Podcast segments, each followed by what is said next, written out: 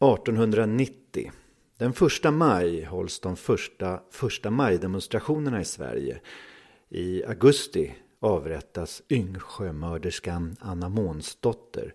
Och den 29 december massakrerar det amerikanska kavalleriet närmare 300 män, kvinnor och barn vid Wounded Knee i Syddakota.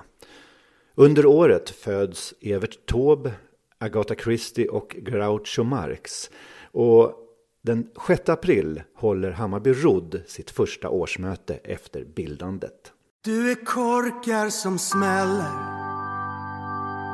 under eldarnas sken. Du är laget som skräller mjölksyrade ben. En pulserande åder.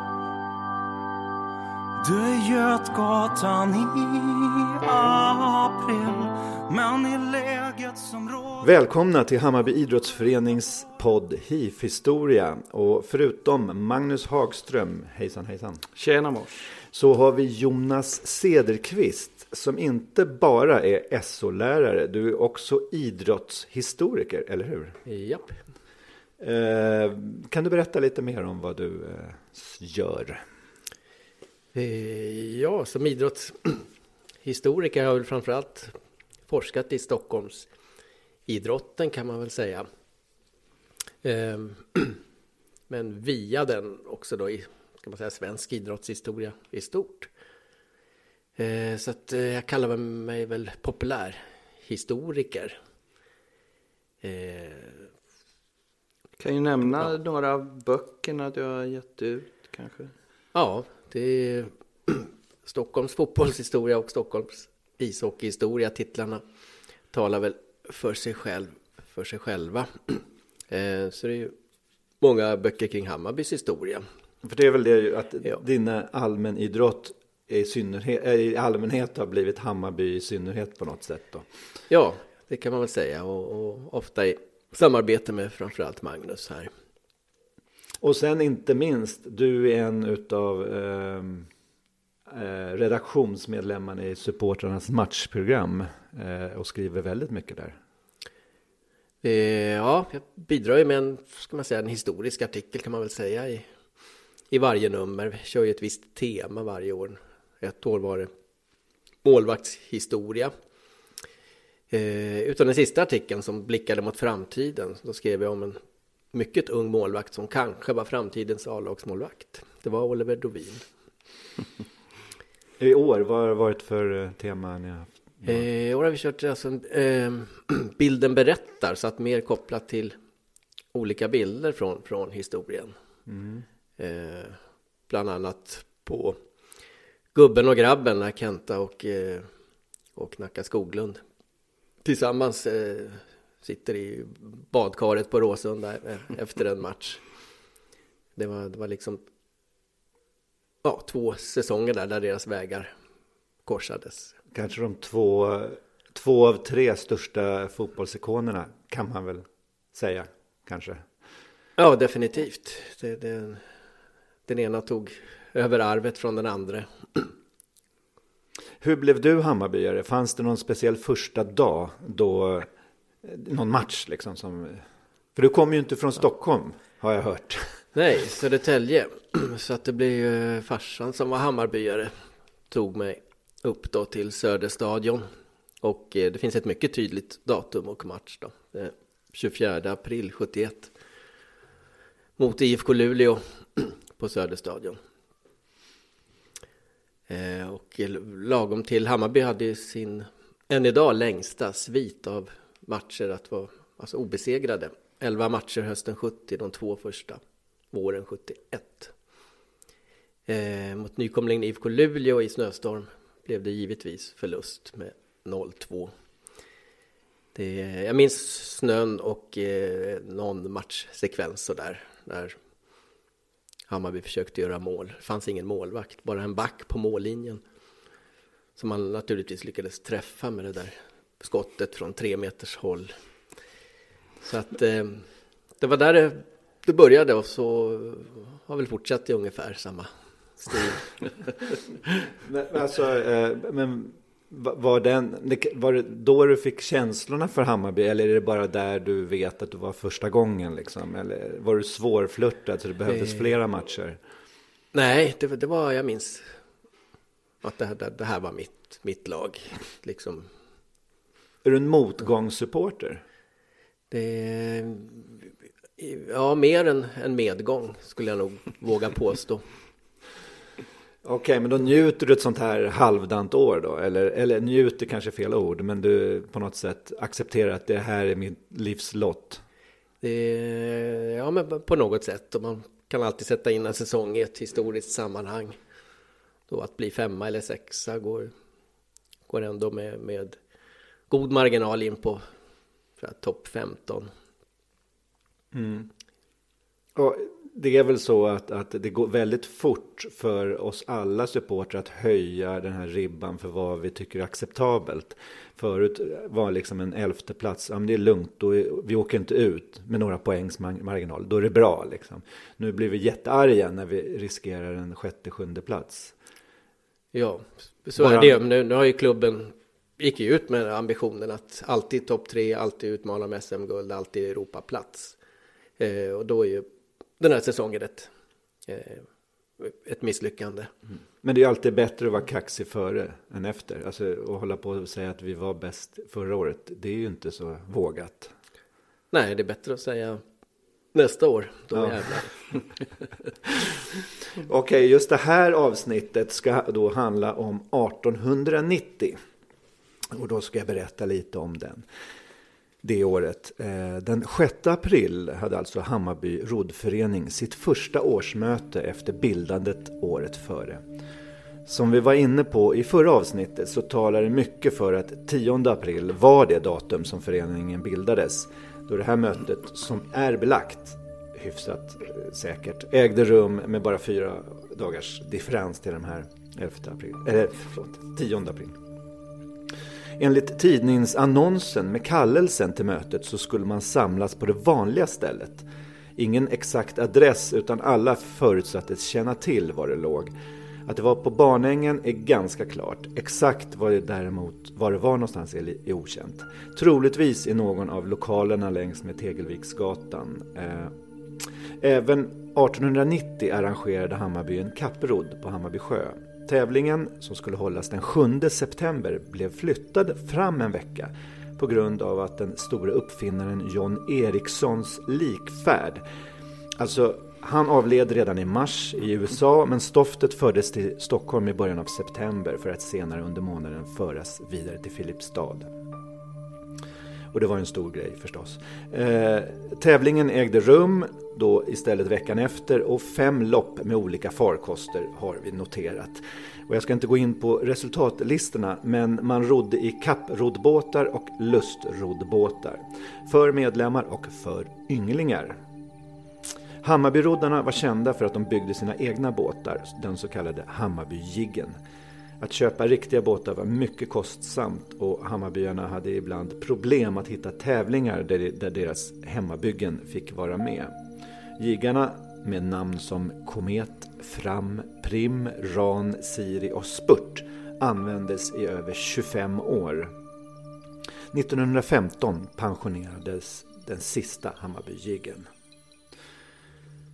Innan vi går vidare så är det dags för den första låten.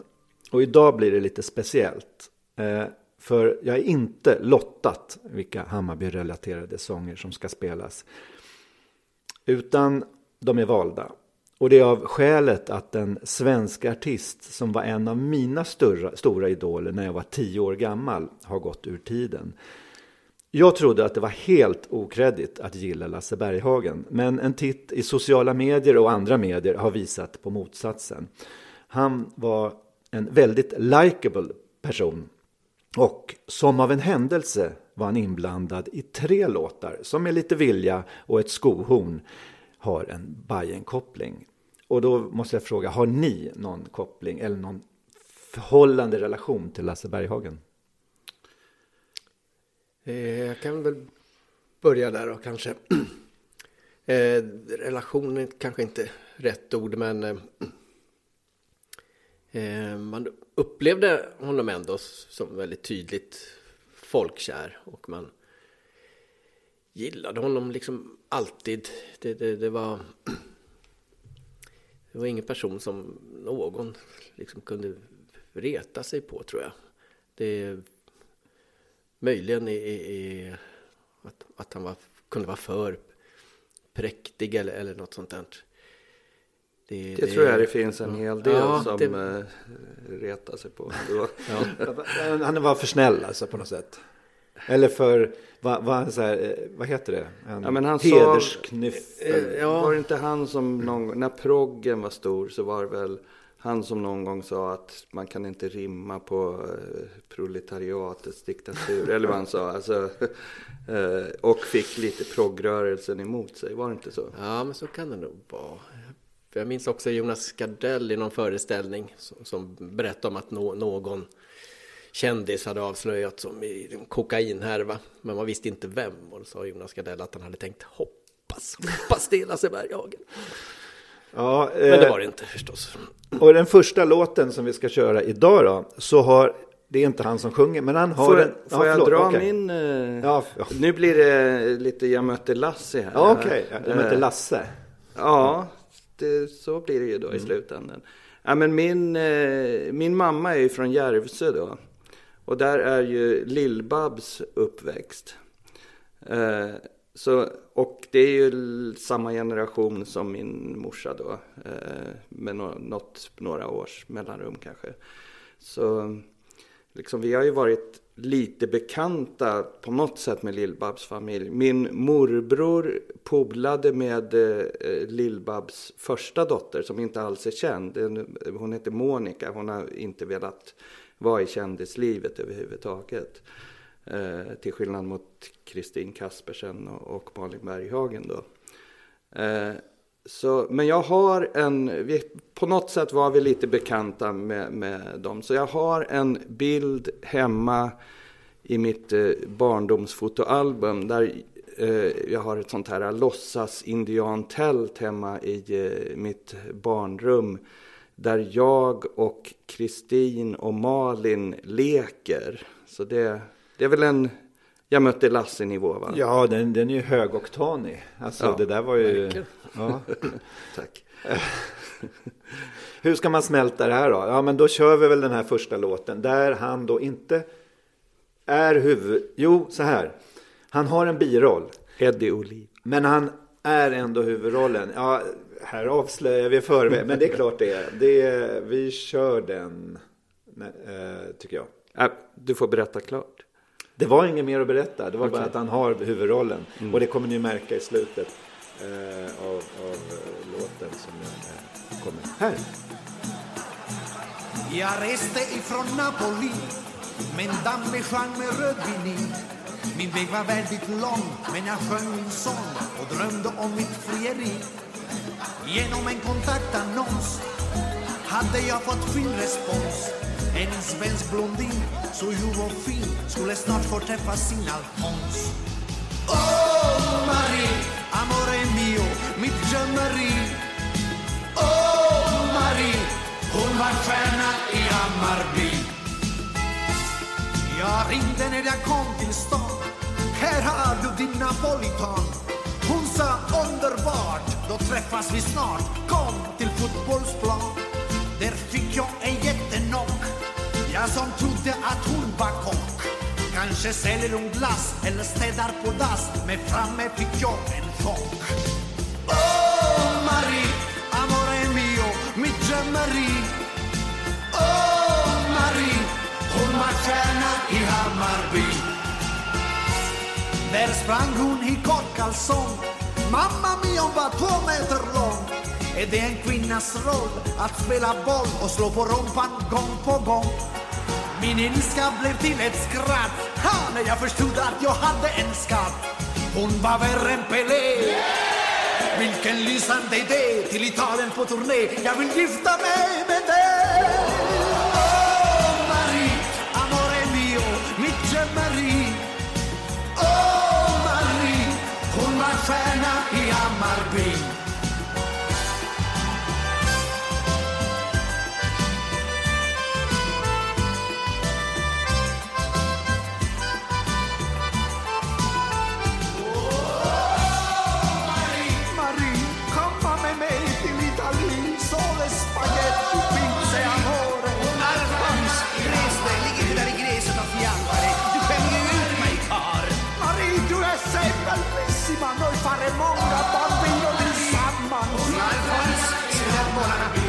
mira volar.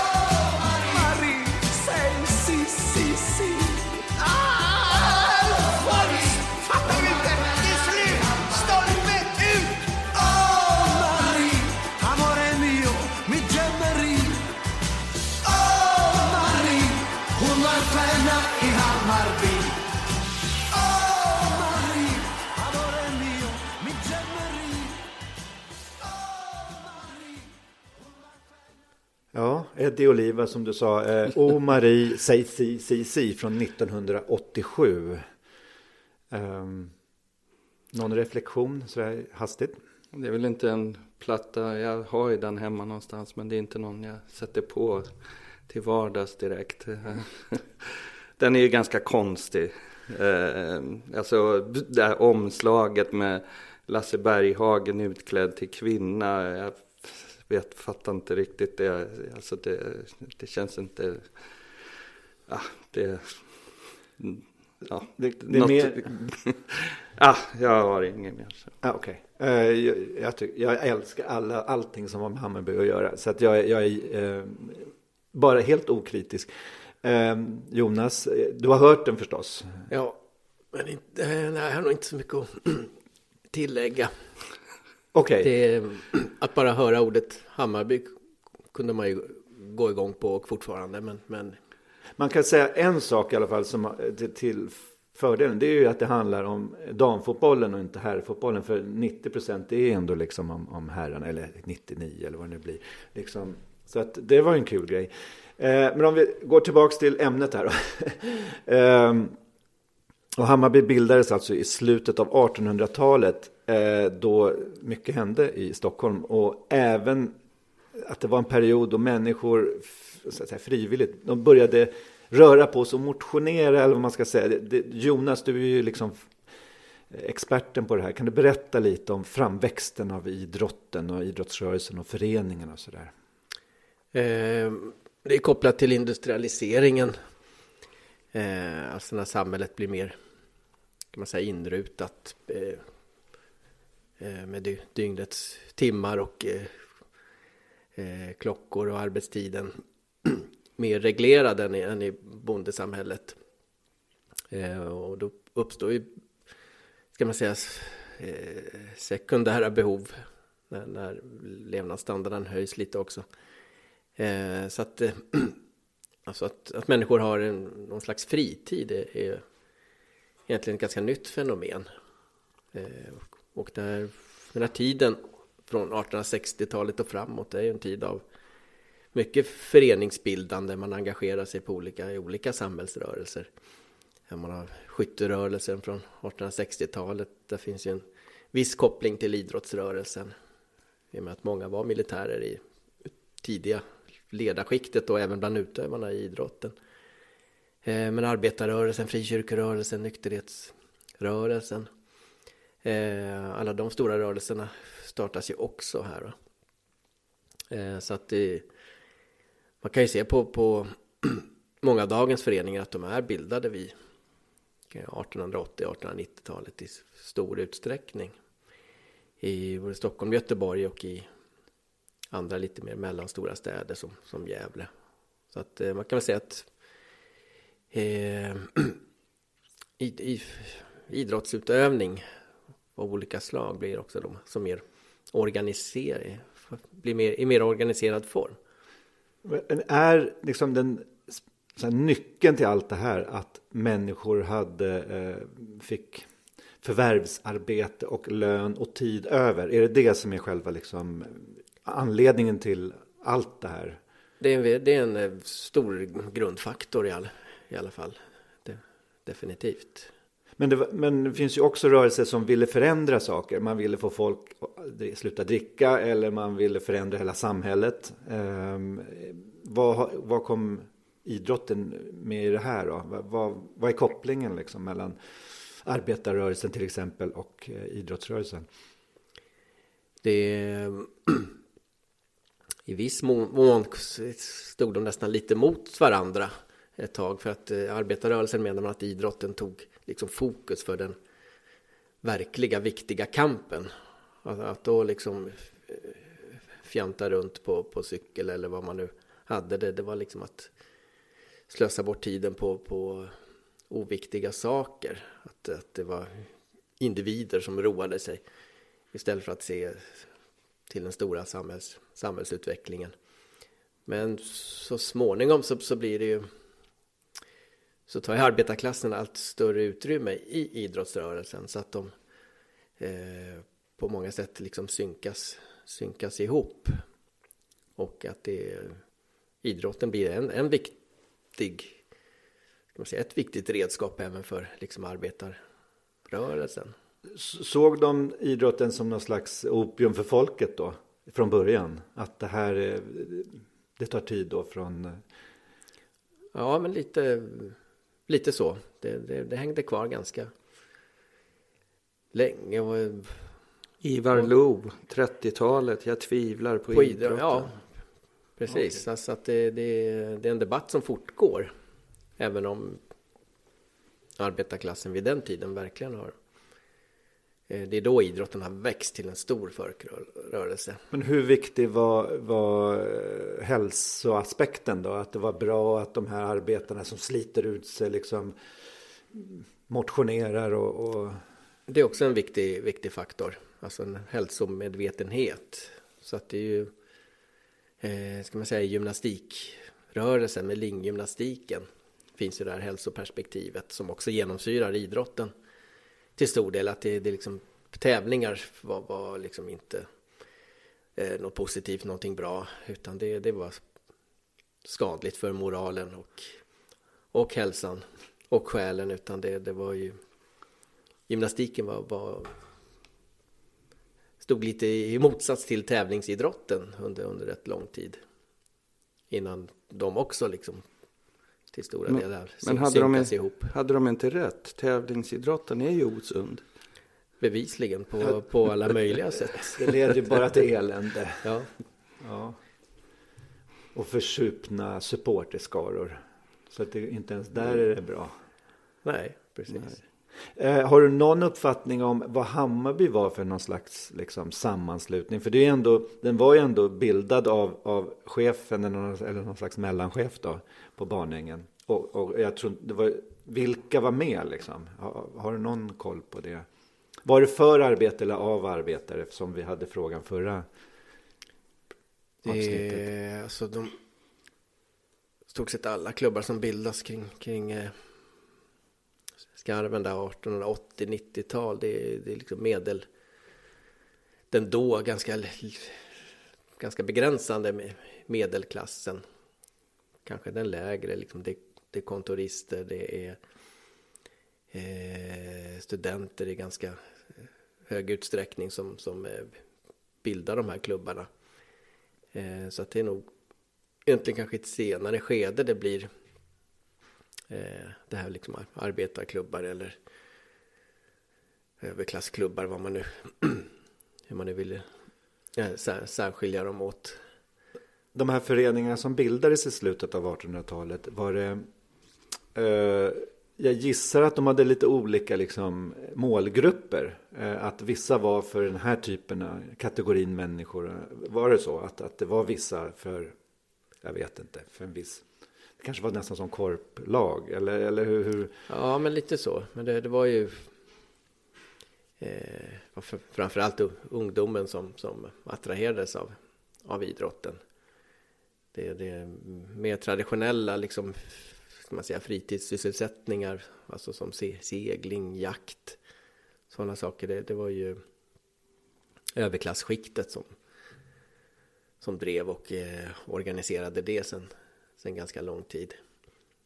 Så att, eh, men sen är det ju nya tider och, och, och, det blir mer, ska man säga, eh, den yngre generationen blir liksom mer depressiva och eh, tilltalas av, av, av, tidens anda, liksom uppfinningar, framsteg, att, att du också liksom i, i sin fysiska rörelse te testa gränser och prova och eh, man vill gärna tävla.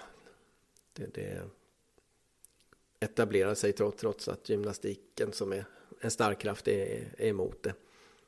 Och, eh, just rodden som där Hammarby bildas då, det är ju en av de tidiga liksom tävlings, tydliga tävlingsgrenarna. Det är, det, det är rodd och, eh, och cykel eh, sommartid, skridsko eh, skidor vintertid. Eh, precis i början där, det känns som eh, när vi räknar upp de här att det är individuell idrott måste ju ha kommit först va? innan lagidrotten Eh, ja, slog igenom. det, det kan man säga. Vilket ju också är lite mot då linggymnastiken med, med det gemensamma målet och, och inte att sticka ut in- individuellt. Så att det är en tid av individualisering kan man säga. Sen eh, kommer ju visserligen de här lagsporterna, fotboll, bandy framför allt då. Men det, det, tar ju, det tar ju lite tid innan de etablerar sig. I Sverige lite senare känns det som. Alltså, nu är vi inne på 1890 typ här. Och så då, alltså lagidrott, fotboll och, och de här äh, kom väl liksom snarare sekelskiftet slog det igenom i, i Sverige va? Ja, det kan man säga, även om den startade framförallt i Göteborg 1800 sent 1880-tal Jag eller tänkte- början, just början det. 90-tal Jag kanske. tänkte på en grej så här. Det är en sak att, att folk börjar motionera, de börjar med gymnastik och rodd och allt sånt där. Men själva arenaidrotten, man ska säga, att titta på andra. Det verkar ha kommit nästan direkt. För att eh, vi kommer till det senare. Men alltså att Eh, det var mycket människor som tittade på vissa roddtävlingar här på Hammarby sjö. Och det är ju på 1890-talet. Så var det naturligt att folk ville glo på när andra spelade liksom. Eh, nej, men det var nog ganska nytt fenomen. Alltså man säger tidigare på så här marknadstillställningar och sånt. Det var, det var liksom gränsen mellan publik och deltagare var inte så kanske så tydlig då. Men här blir det ju liksom en tydlig tävlingar och publik som så småningom också betalar någon, någon viss entré. För om man tittar bakåt i historien så finns det förstås arenor och både inom idrott och teater och allt sånt där. Så det var inte ovanligt att sitta och titta sådär på något som händer där nere liksom. Men eh, just idrott i Sverige måste ju ha varit helt nytt. Att man, Jo, men det, det, det, det kan man säga att, att det var mm, är det något annat? Eh, ja, alltså, ja, jag funderade ju lite kring det här med lagidrottens framväxt och, och, och eh, nu kanske jag säger emot mig själv lite, men det jag började med. Men jag kollade upp lite eh, när det gäller fotbollen då, framväxten. Eh, och då, har, då finns det en, inf- en info om att 14 september 1890 Sveriges första internationella fotbollsmatch avgörs i Halmstad. Det är Halmstads bollklubb. Jag vet inte om det är... Det, Nej, det är, en, eh, det är en tidigare bollklubb. det är inte HBK som... Nummer Bes- ja. 1914 är dagens HBK. Just det. Och de besegras av Köpenhamns Akademi Boldklubb. Eh, och sen, det där var 14 september. 12 oktober, alltså en månad senare, spelar två danska lag en uppvisningsmatch i fotboll i Malmö. Och detta är första gången fotboll spelas enligt moderna regler i Sverige. Och då började jag kolla lite. Det fanns en regelbok utgiven med svensk fotboll. Eh, eh, alltså en variant som var ja, en blandning av rugby och fotboll. Där man fick ta med händerna i vissa eh, situationer. Och, eh, det där är ju någonting som fotbollen är ju så, den är eh, väldigt brokig i sin framväxt. Om, man, om man tänker på eh, fotboll, vad det betyder i olika sammanhang, så är det många olika sporter. Så det dröjde ju innan det blev det här enhetliga med vår fotboll. Och fortfarande är ju amerikansk fotboll ser ut på ett visst sätt. Aussie Rules fotboll är en annan. Gaelic fotboll har eh, rugby. Heter ju formellt Rugby Union Football. Och den är till och med delad i två delar. Rugbysporten. Eh, en heter Rugby League Football. Eh, så... Ja, vad vill jag komma med det här? Eh, det kommer jag inte riktigt ihåg, men... det går bra. eh, eh, men fotbollen är, det är liksom ett spektra som eh, eh, ja, liksom har tidigt förgrenade sig fotboll åt olika håll och blev olika sporter helt enkelt. Och då har det alltså funnits en svensk fotboll också. ja. Just det, det, det är... jag tror att det var Viktor Balk som låg bakom, alltså någon sån här idrottens fader, den moderna idrottens fader. Gav ut någon, någon mastig regelbok kring olika grenar och där fanns just den här, och det finns bilder just med den här ovala rugbybollen mm. i, i, med, med den svenska fotbollsvarianten då. Mm. Så det är väl mot slutet eller mitten kanske av 1890-talet som det blir. Ja, man bestämmer sig för ja. Eh, en fotboll, den som har kommit fram i England helt enkelt, att, att, att fått ett regelverk. Ja, association fotboll. Så det, det, är väl den som gäller när första eh, SM där 1896 av, avgörs. Mm. Ska vi gå vidare till nästa programpunkt? Eller vi, kan, vi kommer säkert tillbaks till det här. Men tänkte köra nästa låt. Eh, och när jag hörde den här för första gången så blev jag väldigt förvånad. Det är definitivt den mörkaste, om inte den enda mörka, eh, riktigt mörka låten från Lasse Berghagen. Som då är dagens tema, det förstår ni nu. Jag har klippt ut ett par minuter av den fe, drygt fem minuter långa eh, sången. För det, det, liksom, anledningen är att det finns en Hammarby, eventuell Hammarby-koppling. Eh, och eh, låten heter eh, Lena Maria. Lena Maria hörde till gänget som tog sista bussen till stan. For upp till himlen med Stockholms Travolta. När hon landade var hon med barn. Först solsken och skratt, sen tårar den natt. Hennes kärlek kom hem och var full.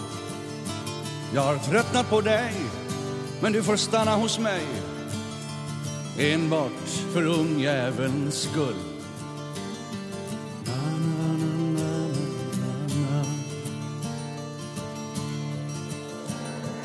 Lena Maria flyttar med magen och fästmannen till Gustavsberg har nu en etta med kök och balkong en tältsäng och tre burkar färg hon målar och syr, men hyran är dyr så hon städar i grannens butik.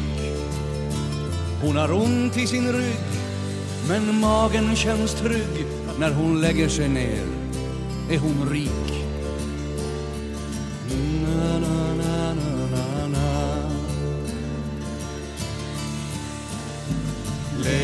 Maria föder en dotter skriker min Gud vilken pers.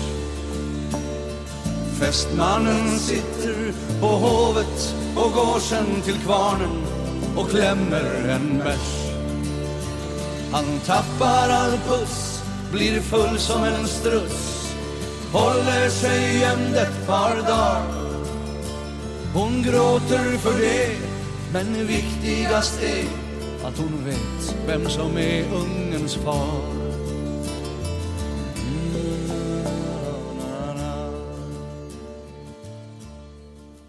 Ja. Oj, oj, oj. Äh, det var starkt. Kunde varit hämtat från ett, ett anständigt liv eller sådär, fast med Alltså det var verkligen I, så att när jag hörde... I en raspigare version då kanske. Alltså när jag hörde den så var nej men vänta nu, brukar han... Och, och sen det här med kvarnen och så här, det, det var, nej det var... Hovet och kvarnen, ja, det är ju Hammarby. Det är en Hammarby-snubbe ute i Gustavsberg där. Ja, jävla råtta typ. ja, han var inte så eh, positivt eh, porträtterad i den här sången kan man säga. Eh, Verkligheten är som den är. Liksom det, vi Hammarbyare är en brokig skara. Mm.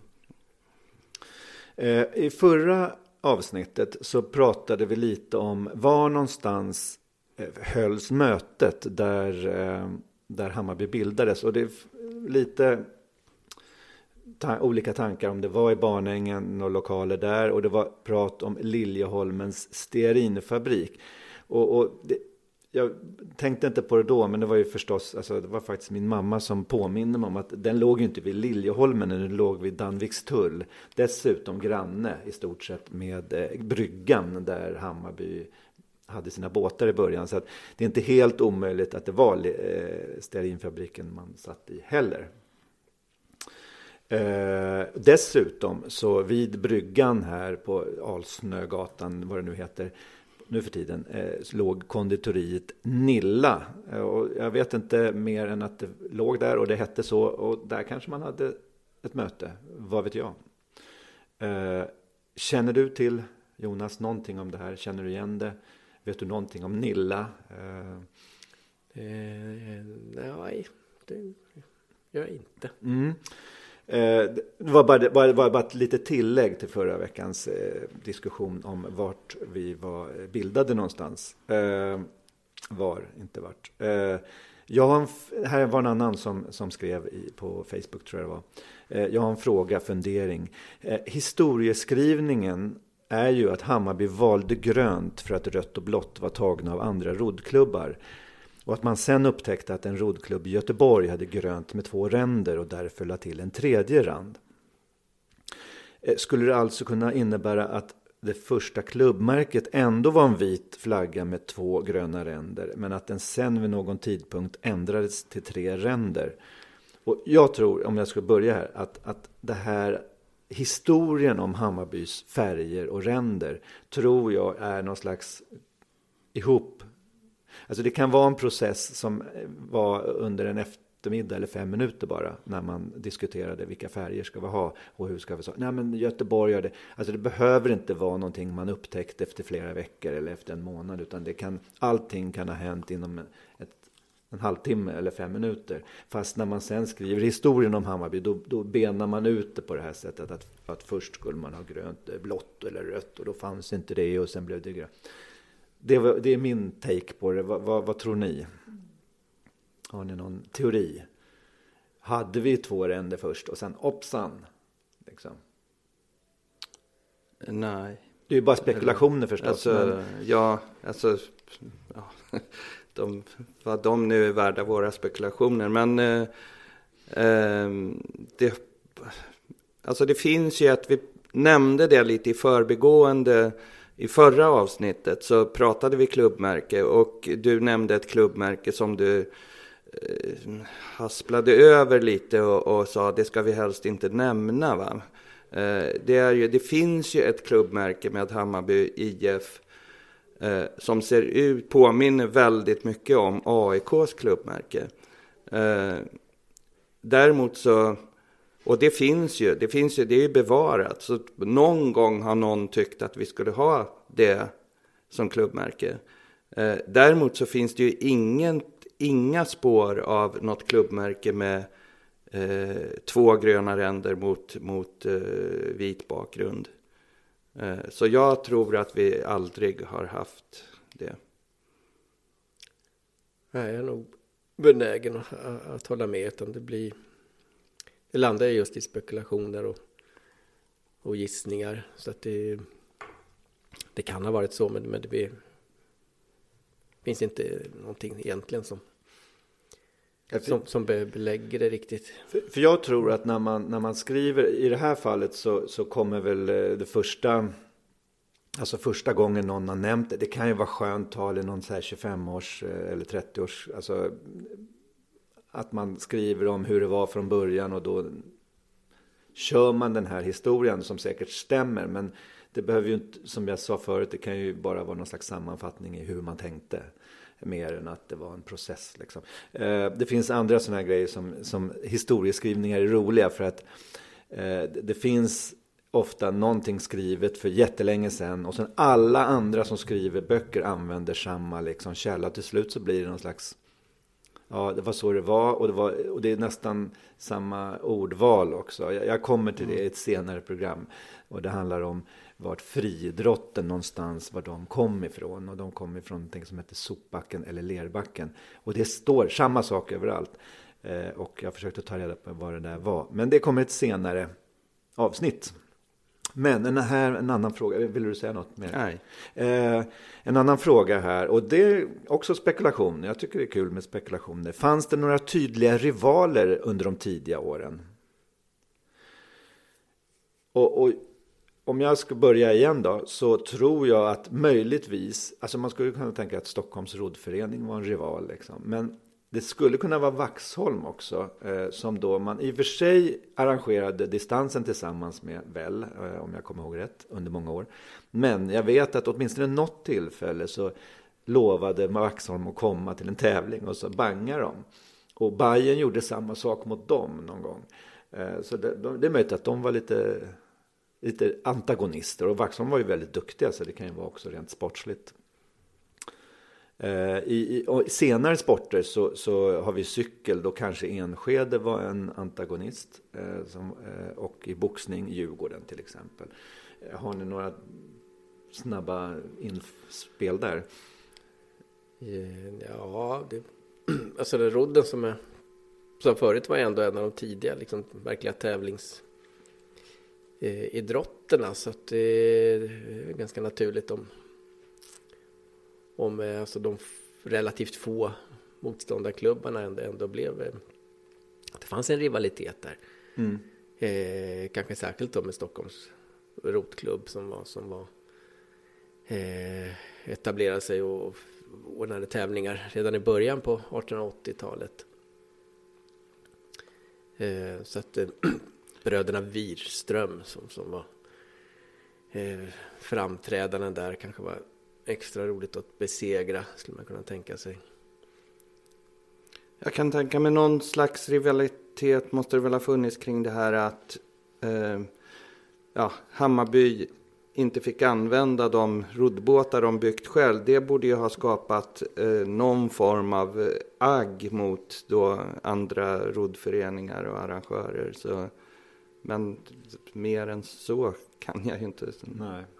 Eh, då kan vi ta fjärde eh, inlägget här och det är en fråga som ni kan svara på, alla säkert kan svara, men jag lämnar det till er. Varför spelar Hammarby svartgula tröjor? Dra det du. Ja, det kan jag göra. Tröjorna var ett arv då från Johanneshovs IF som man säga, söks upp i Hammarby då 1918 men, men ändå var så pass kaxiga så att de ställde en hel del krav. Jag tror kravet till och med fanns på att det var deras namn som skulle gälla. Johanneshov var en ganska bra klubb, hade många bra spelare. Eh, men dålig ekonomi, så de hade inte riktigt något val. Men de fick ändå igenom att deras dräkter skulle användas. Eh, det påstås ibland att, att det fanns ett avtal att de skulle användas i 60 år. Att det sen då användes när eh, när dräkten försvann som ordinarie hemadress då till säsongen 78. Eh, men, men det vet man väl inte riktigt. Men där blev ju Hammarby tigerrandigt. De första åren spelade ju Hammarby grönvitt. Men eh, egentligen var det nog ett arv från Eriksdals IF som hade de här svartgula dräkterna. Och De i sin tur slukades av Johanneshov. Det var, det var ju ofta så att eh, klubbar om pengarna tog slut så uppgick klubben i någon annan eller togs över och sådär. Var dräkterna dyra? Alltså var det en sån grej att... Eh... Det, alltså, att fixa tröjor till ett helt lag, det var, var nog... Det var nog dyrt, det var kostsamt. Det, det sägs att till exempel AIK under någon ekonomisk kris där på 20-talet att man inte hade råd att köpa nya tröjor. Att de var så utvättade så att de blev råttfärgade. Så att det en teori bakom, bakom Gnaget namnet där. Jag tänkte på eh, det här eh, som eh, ofta förekommer som något slags faktum som du nämner också. Det här att efter 60 år så skulle något form av avtal med Johanneshov löpt ut så att vi kunde gå tillbaka till då ursprunget vita tröjor. Eh, jag har, för, jag har försökt leta rätt på några fakta kring det och många hävdar det. Det är lite som Bemma var inne på. Har man en gång börjat skriva en sak i historie, historiska sammanhang då traderas det. Det används av alla och så, så blir det någon slags sanning. Jag tror att det där är Eh, det är en efterkonstruktion. Eh, jag liksom försökt, ah, jag har vänt mig till sådana som, ja men du har ju skrivit det här, var hittade du den uppfattningen? Ja men det har jag hört. Mm. Alltså, eh, jag tror att man 78 tyckte helt enkelt att det var lagom att, att gå ifrån eh, det svartgula och kanske då eh, hänvisade till något eh, avtal som någon har hört talas om kanske. Ja. Min, min hemmasnickrade teori som jag inte har någon belägg för överhuvudtaget det är att, att, eh, att de eh, så länge de levde Alltså när den mm. sista mm. är borta liksom. Och det, Från Johanneshovs IF ja, pratar det skulle liksom kunna funka rent tidsmässigt. Men jag, jag har ju inte läst om det heller, men det, det kanske är det att då, då, då stöter man sig inte med någon. Det är det jag menar liksom. Mm. Förut, ja men han, farbrorn, han kanske blir ledsen om, nej jag vet inte, det, det kanske, det. Nu är det spekulationspodden här.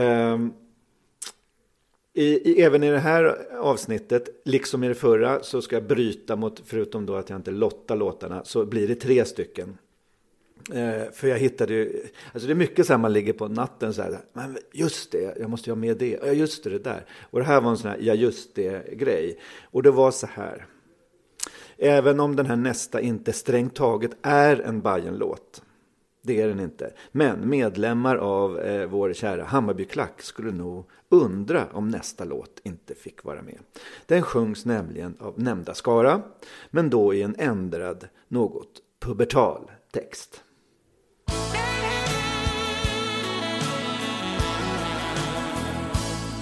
Ja, det var en kväll i juni då när sommaren är som bäst. Hon dansade för morfar som hon gillar allra mest. Hennes morfar satt och nynna på en sommarmelodi. Plötsligt spratt det till i gubben. Han blev ung och han blev fri.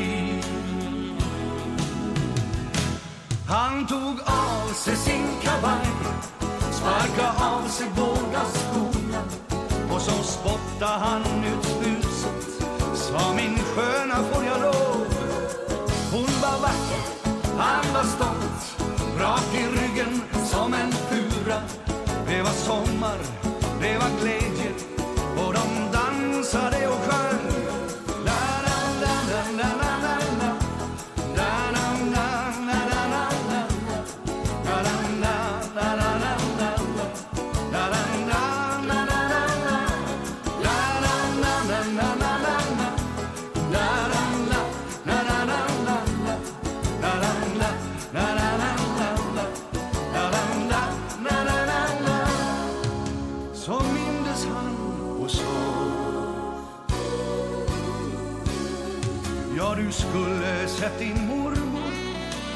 lika grann som du När hon dansade i gräset Likadant som du gör nu. Hennes hår var blekt av solen Hennes mun av smultronrött Hon var ljuv liksom en lilja Hennes kärlek var som glöd. Så jag tog av mig min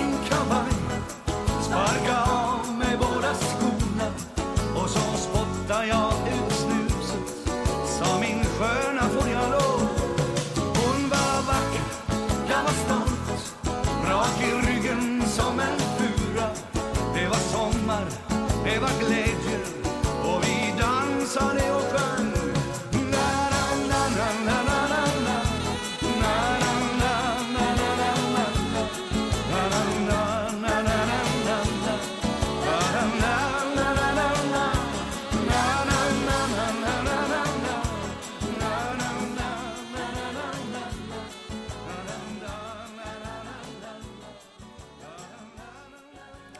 känner till att det finns en ramsa eller en sång som läktarsång? Som ja, det är så med läktarsånger. Man plockar upp eh, melodier som är lätta att sjunga och gör något eget av det.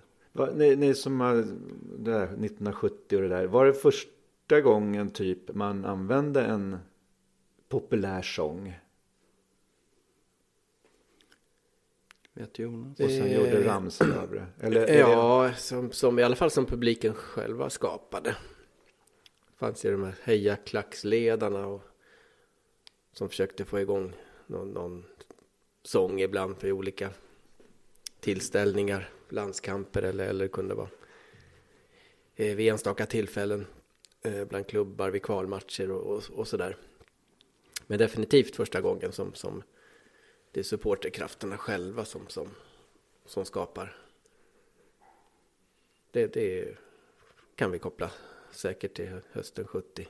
Och sen har det ju varit 53 år, alltså jättevanligt. Det är väl det vanligaste sättet när man väl har en sång. Då tar man väl en existerande och byter Alltså, text. Alltså. det är mycket begärt att en fotbollsklack ska eh, Komponera. ko- komponera melodier. Liksom. Nej. Det, Nej, det är sant. Okej, nu, nu ska jag berätta en liten. Jag hittade en bok.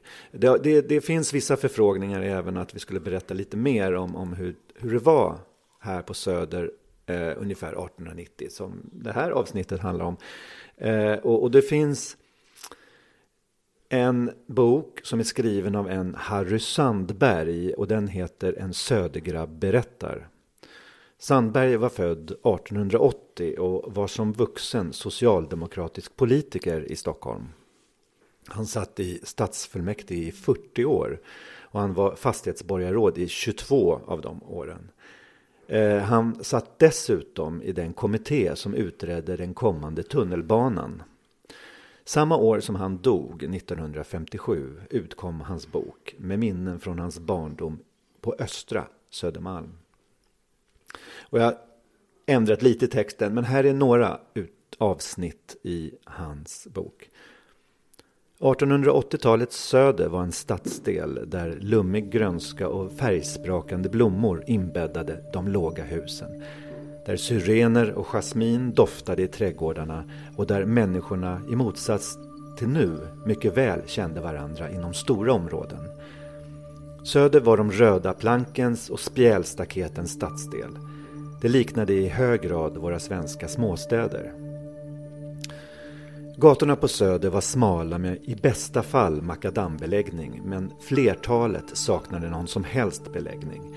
I torrt och soligt sommarväder var det mycket behagligt för alla barfotalassar, och det var de flesta pojkarna, att vandra i mjölet, som var mjukt men dammigt. Gångbanorna, där det fanns sådana, saknade likaledes beläggning. Vid regnväder dröjde det icke länge förrän gatan förvandlades till en tjock lervälling.